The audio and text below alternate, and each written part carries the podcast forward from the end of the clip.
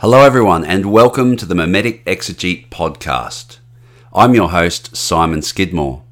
Today, we'll continue our study of Genesis as we pick up Abraham's story in Genesis chapter 15. You may recall that Abraham was called to leave behind everything he ever knew to pursue a new life free from mimetic rivalry. Determined to avoid mimetic rivalry at all costs, Abraham is willing to give up his wife, Sarai, to avoid engaging in rivalry with Pharaoh, the king of Egypt. In the last podcast, we saw Abram refusing to engage in mimetic rivalry with his nephew Lot by allowing him to choose the best of the land for himself. While Lot chooses the fertile Jordan Valley, the Lord promises to give the land of Canaan to Abram and his descendants. Let's pick up the story now from chapter 15, verse 1. After these things, the word of the Lord came to Abram in a vision. Fear not, Abram, I am your shield. Your reward shall be very great. But Abram said, O Lord, what will you give me? For I continue childless, and the heir of my house is Eliezer of Damascus. And Abram said, Behold, you have given me no offspring, and a member of my household will be my heir. And behold, the word of the Lord came to him This man shall not be your heir, your very own son shall be your heir. And he brought him outside and said, Look toward heaven, and number the stars if you are able to number them. Then he said to him, So shall your offspring be. And he believed the Lord, and it was counted to him as righteousness. The Lord claims to be Abram's shield and that his reward will be very great. Within the context of a world characterized by mimetic rivalry between enemy tribes, the Lord promises to protect Abram like a shield. Note that a shield is a defensive piece of war equipment.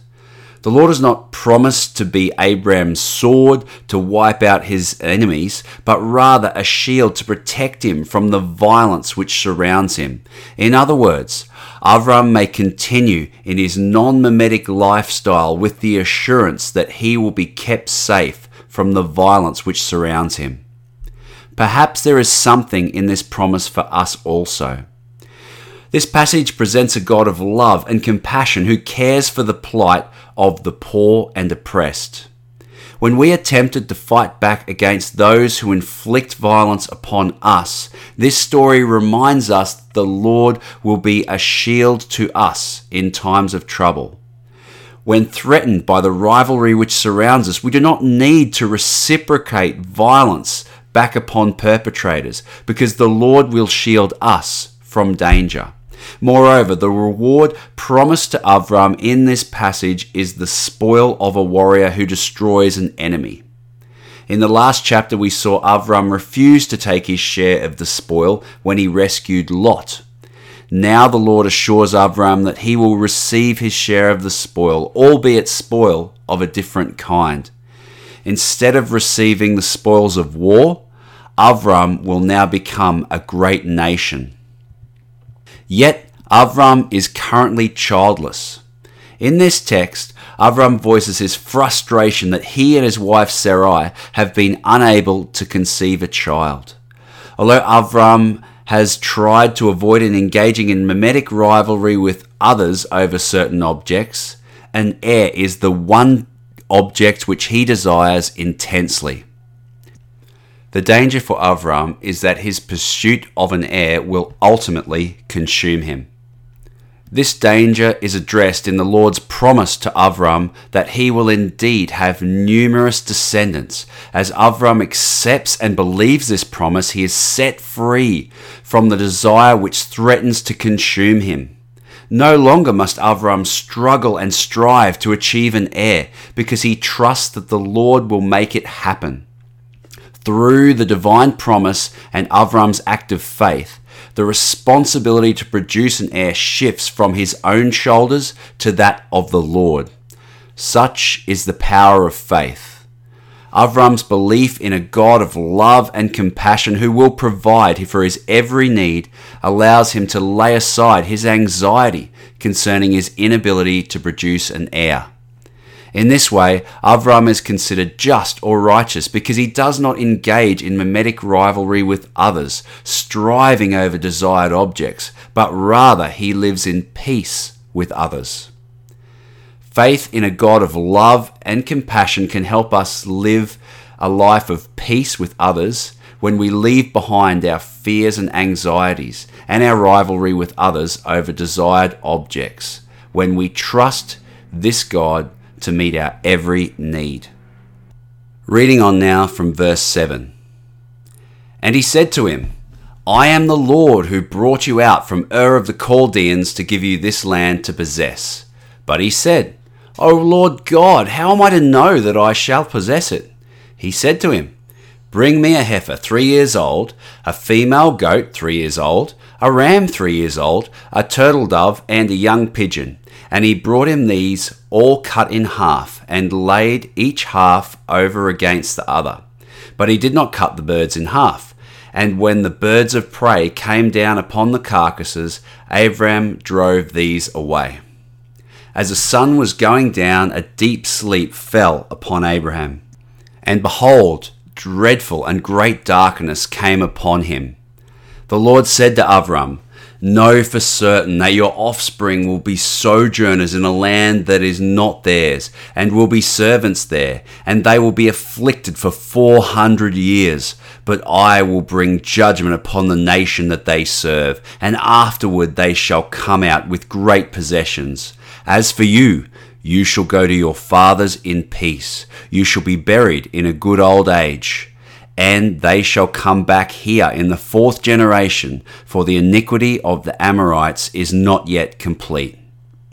When the sun had gone down and it was dark, behold, a smoking firepot and a flaming torch passed between these pieces.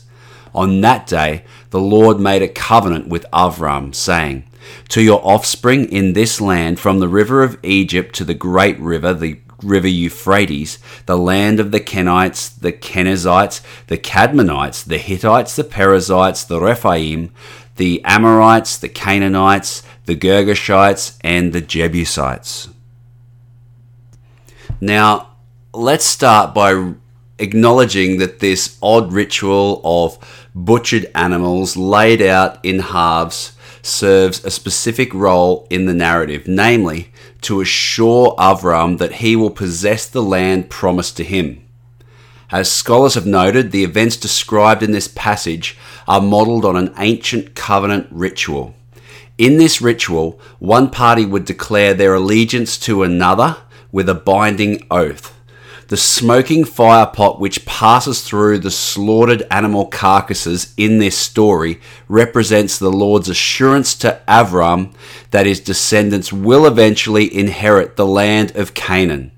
So let's not get too carried away with potential symbolic meanings of slaughtered animals and smoking fire pots, but simply recognize that the ritual in this story would have been understood by ancient readers as an affirmation of the Lord's promise to Avram. For an ancient Israelite reader living in Babylon, this affirmation is particularly important because it offers hope that the people of Israel will one day return to their land. Notice also the revelation that before Israel inherits the land, they will spend 400 years as aliens and slaves in the land of Egypt.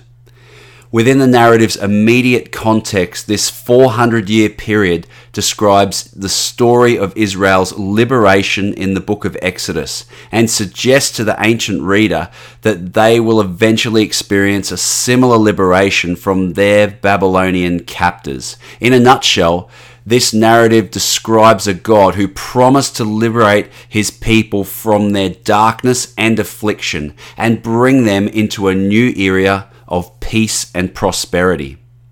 One more comment on this idea that birds of prey come to eat the animals. Within the Jewish worldview, birds of prey are considered unclean. To prevent these birds from making the carcasses of the animals unclean, Avram must shoo them away. Like these birds, doubts and negative thoughts often lead us to question the goodness of God and his promise to deliver his people from affliction. When these thoughts arise, we must follow Avram's example by fending them away and reminding ourselves that our God, the God of Avram, is a God of peace and compassion. When we fail to do so, we get dragged into mimetic rivalry with others because we think that it's up to us, it's our responsibility to wrest these desired objects from other people's grasp. Let's pick up the story now in chapter 16. Now Sarai, Avram's wife, had borne him no children. She had a female Egyptian servant whose name was Hagar. And Sarai said to Avram, Behold now, the Lord has prevented me from bearing children. Go into my servant. It may be that I shall obtain a child by her. And Avram listened to the voice of Sarai. So after Avram had lived ten years in the land of Canaan, Sarai, Avram's wife, took Hagar the Egyptian, her servant, and gave her to Avram, her husband, as a wife. And he went in to Hagar, and she conceived. And when she saw that she had conceived, she looked with contempt on her mistress. And Sarai said to Avram, May the wrong done to me be done on you. I gave my servant to your embrace, and when she saw that she had conceived, she looked on me with contempt. May the Lord judge between you and me. But Avram said to Sarai, Behold, your servant is in your hand. Do to her as you please. Then Sarai dealt harshly with her and she fled from her. This story is really about Sarai and her struggle with mimetic rivalry. Sarai wants a child, and her inability to conceive feeds this desire. As an object to achieving her desire, Sarai's apparent infertility drives her to conceive a child through any means possible. Sarai determines to conceive a child through her slave Hagar, and by these means she finally achieves her desired object. We are told that when Hagar saw that she had conceived, she looked upon Sarai with contempt. Now, what is not immediately obvious in the English translation here is that this idea of contempt is conveyed by the Hebrew verb kalal, which we have already seen throughout the book of Genesis. This verb is often translated elsewhere as curse. For example, in Genesis chapter 12, verse 3, the Lord promises to curse anyone who kalals Avram. If you recall, we spoke about this idea in Genesis 12, verse 3, that those who engage in mimetic rivalry with one another are under a curse, in that their violence and rivalry will be reciprocated back upon their own heads. So, this idea of the verb kalal communicates the concept of engaging in mimetic rivalry. Here in Genesis 16, we find Hagar, Sarai's Egyptian slave, engaging in rivalry with her mistress over the desired object, her son. As they engage in mimetic rivalry for possession of the infant, Hagar and Sarai become doubles of one another imitating each other so intensely, these two doubles become so alike that Hagar threatens to steal her mistress's unique identity as Avram's wife. Sarai expresses her frustration and fears to Abraham, saying, May the wrong done to me be done on you. Actually, the word translated wrong in this verse is the word Hamas, which is translated literally as murderous violence. It was Hamas that polluted the land and precipitated the mimetic crisis in the flood narrative of Genesis 6 and 8. So Sarai is claiming that Hagar has treated her in a violent way, either literally or figuratively. Despite her strong claims, Avram refuses to be drawn into the rivalry, telling Sarai to treat Hagar as she sees fit. Again, in this passage, we see Avram refusing to engage in mimetic rivalry, which may or may not be commendable in this case. Should Avram have interceded on Hagar's behalf with Sarai? In chapter 14, we saw Avram intercede for his nephew Lot by inflicting violence upon his enemies in a military campaign. Here in chapter 16, we have the afflicted slave Hagar who is being oppressed by Sarai. We are told that Sarai dealt harshly with Hagar. The verb translated as dealt harshly in this verse is the same verb we saw in Genesis chapter 15, verse 13, when Avram was told that his descendants would be afflicted or dealt harshly for 400 years. In other words, Sarai treated her rival and Egyptian slave Hagar the same way the Egyptians would treat Avram's descendants in the Exodus story. So, should Avram intervene? Should he have let Sarai treat Hagar in this way? You can decide. From a mimetic perspective, Egypt's affliction of the Israelite people represents an imitation of Sarai's original oppression of her Egyptian slave Hagar. Maybe not in a historical sense, in that Egypt looked back on this incident and said, let's get them and let's oppress them, but rather in a literary sense. It functions that way within the Pentateuch because we can look back and see that Egypt's treatment of the Israelite people was a direct inversion of this incident. Let's read on now from verse 7. The angel of the Lord found her by a spring of water in the wilderness, the spring on the way to Shur. And he said, Hagar, servant of Sarai, where have you come from and where are you going? She said, I am fleeing from my mistress Sarai. The angel of the Lord said to her, Return to your mistress and submit to her. The angel of the Lord also said to her, I will surely multiply your offspring so that they cannot be numbered for multitude. And the angel of the Lord said to her, Behold, you are pregnant and shall bear a son. You shall call his name Ishmael, because the Lord has listened to your affliction. He shall be a wild donkey of a man, his hand against everyone, and everyone's hand against him. And he shall dwell over and against all his kinsmen. So she called the name of the Lord who spoke to her. You are a God of seeing. For she said, Truly here I have seen him who looks after me. Therefore the well was called Beer Lahai Roi. It lies between Kadesh and Bered. And Hagar bore Avram a son, and Avram called the name of his son, whom Hagar bore Ishmael. Abraham was 86 years old when Hagar bore Ishmael to Avram. If the beginning of this chapter was about Sarai's engagement in mimetic rivalry, these latter verses tell the story of Hagar's expulsion and conversion. Straight up, we are told that Hagar is sitting by a spring of water. As Robert Alter has famously noted, the spring of water functions as a type in the biblical text. In the biblical text, couples seem to meet at the spring of water and then go on to get married.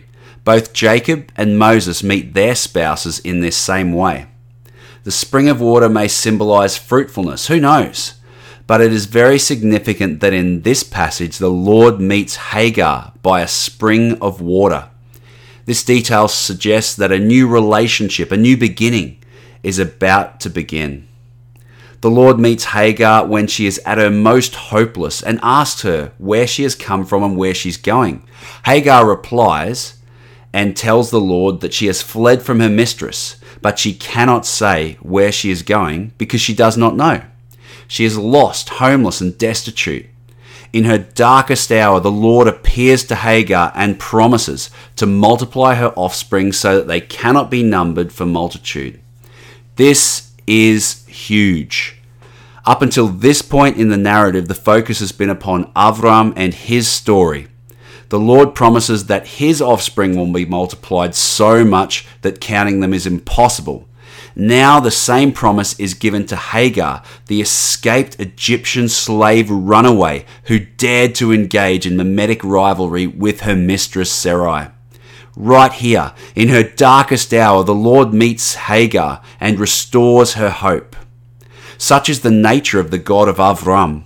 The Lord is a God of peace and love, even when his people fail to imitate this example.